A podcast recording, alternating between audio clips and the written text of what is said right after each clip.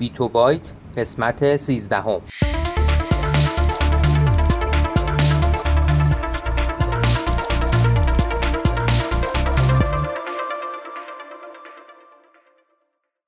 صدای ما را از آسمان نمای گنبد مینا در منطقه فرهنگی گردشگری عباس آباد تهران میشنوید.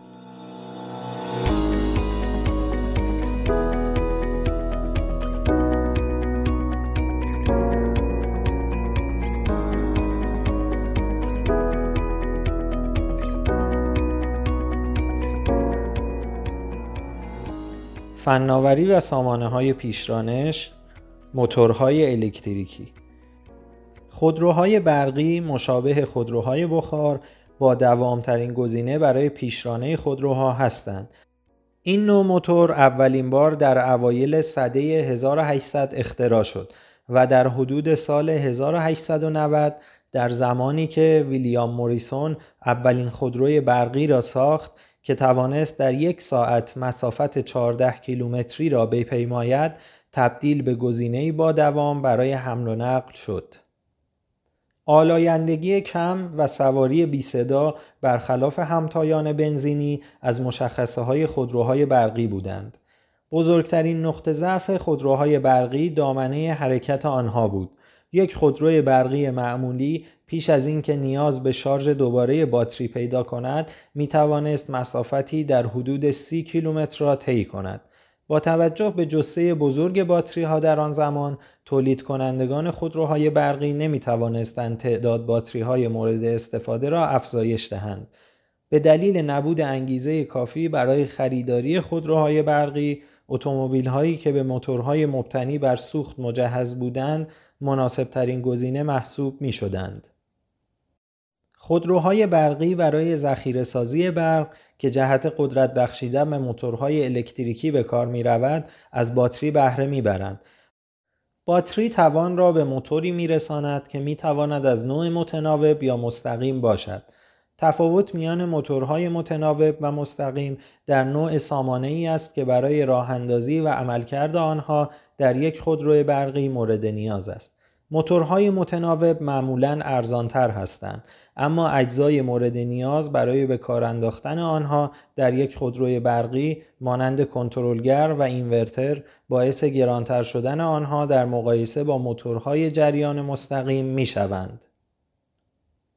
یکی از ویژگی های منحصر به فرد وسایل نقلیه برقی در مقابل همتایان بنزینی آنها این است که خودروهای برقی نسبت به انواع بنزینی از سادگی بیشتری برخوردارند. یک خودروی برقی فاقد قطعاتی همچون میلنگ است که در خودروهای بنزینی به کار رفتهاند. این موضوع امکان تولید سریعتر قدرت نسبت به موتورهای بنزینی را برای موتورهای برقی فراهم می کند.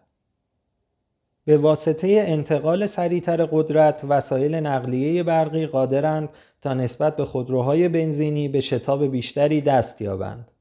در دهه 1970 به واسطه تحریم های نفتی اوپک در سال 1973 وسایل نقلیه برقی دوباره ظهور پیدا کردند.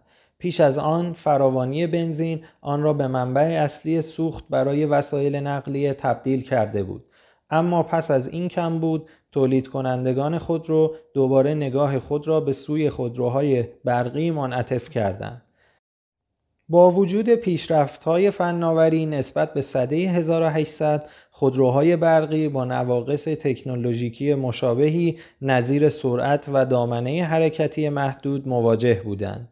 این خودروها در آن زمان می توانستند در هر ساعت حد اکثر تا 70 کیلومتر مسافت را طی کرده و دامنه حرکت آنها نیز حد اکثر تا 60 کیلومتر می رسید.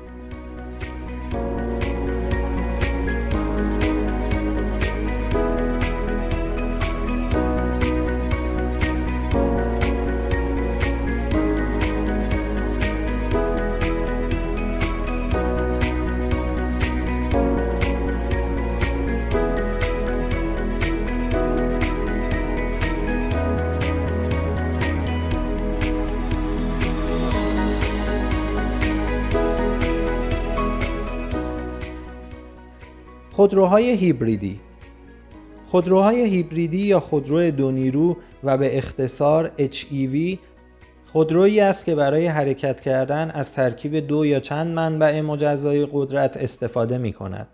در بیشتر موارد از این نام در اشاره به خودرو برقی دوگانه استفاده می شود که در سامانه پیشرانه آنها یک موتور درونسوز و معمولا بنزینی در کنار یک یا چند موتور الکتریکی قرار دارد و خودرو این قابلیت را دارد که فقط از یکی از این منابع انرژی یا هر دو آنها در کنار یکدیگر استفاده کند. انواع دیگری از خودروهای هیبریدی هم وجود دارند که از سوختهای دیگری چون پروپان، هیدروژن یا انرژی خورشیدی بهره می‌برند. گونه فناوری به کار رفته در ساخت این خودروها بستگی به هدف طراحان خودرو دارد. اینکه آیا خودرو هیبریدی برای بهره برداری بالاتر در مصرف سوخت قدرت بیشتر، مسافت طولانی تر حرکت با یک بار سوختگیری یا کاهش انتشار گازهای گلخانه‌ای طراحی شده است. این خودروها به خودروهای سبز نیز معروفند. علاوه بر آن خودروهای هیبریدی این قابلیت را دارند که بنابر سلیقه راننده فقط با موتور برقی کار کنند یا فقط با موتور بنزینی یا با هر دو موتور. خودروهای پیل سوختی خودرو پیل سوختی یا FCV یا خودرو الکتریکی پیل سوختی یا FCEV یک نوع خودرو است که انرژی مورد نیاز برای حرکت خود را از جریان الکتریسیته ایجاد شده توسط یک پیل سوختی به دست می آورد. اولین خودرو مدرن پیل سوختی یک تراکتور بود که در حدود سال 1338 خورشیدی توسط یک شرکت تراکتورسازی آمریکایی تولید شد. شرکت های تویوتا و هوندا جزو سردمداران تولید خودرو با پیل سوختی هیدروژنی هستند. این فناوری به دلیل جایگزینی سریع خودروهای برقی به سرعت کنار گذاشته شد. خودروهای plug-in hybrid خودروسازانی که به دنبال توسعه فناوری نوین بودند تصمیم گرفتند تا ظرفیت باتری ها را افزایش دهند و امکان شارژ آن از طریق برق خانگی یا ایستگاه های شارژ خیابانی را فراهم آورند. این دسته از خودروها که به اختصار PHEV نامیده می شوند مجهز به باتری قدرتمندتری شدند که شعاع حرکتی آنها در حالت رانندگی تمام برقی بیشتر شده است. همانطور که گفته شد شارژ خودروهای پلاگین هایبرید از طریق برق خانگی یا ایستگاه های شارژ خیابانی امکان پذیر است و در صورت کاهش شارژ باتری موتور الکتریکی در کنار پیشرانه بنزینی فعالیت می کند و انتشار آلایندگی را به کمترین حد ممکن کاهش می دهد. از مزایای خودروهای پلاگین هایبرید می توان به عدم نگرانی کاربران برای اتمام شارژ باتری به کار رفته اشاره کرد همچنین تعیین کننده شعاع حرکتی یک خودروی پلاگین هایبرید ظرفیت مخزن سوخت و بنزین آن است که البته میزان باتری به کار رفته در موتور الکتریکی آن نیز تاثیرگذار است. خودروهای پلاگین هایبرید از مدل‌های هیبریدی گرانتر هستند و از محبوب ترین آنها می توان به شورلت ولت و بی ام وی آی اشاره کرد.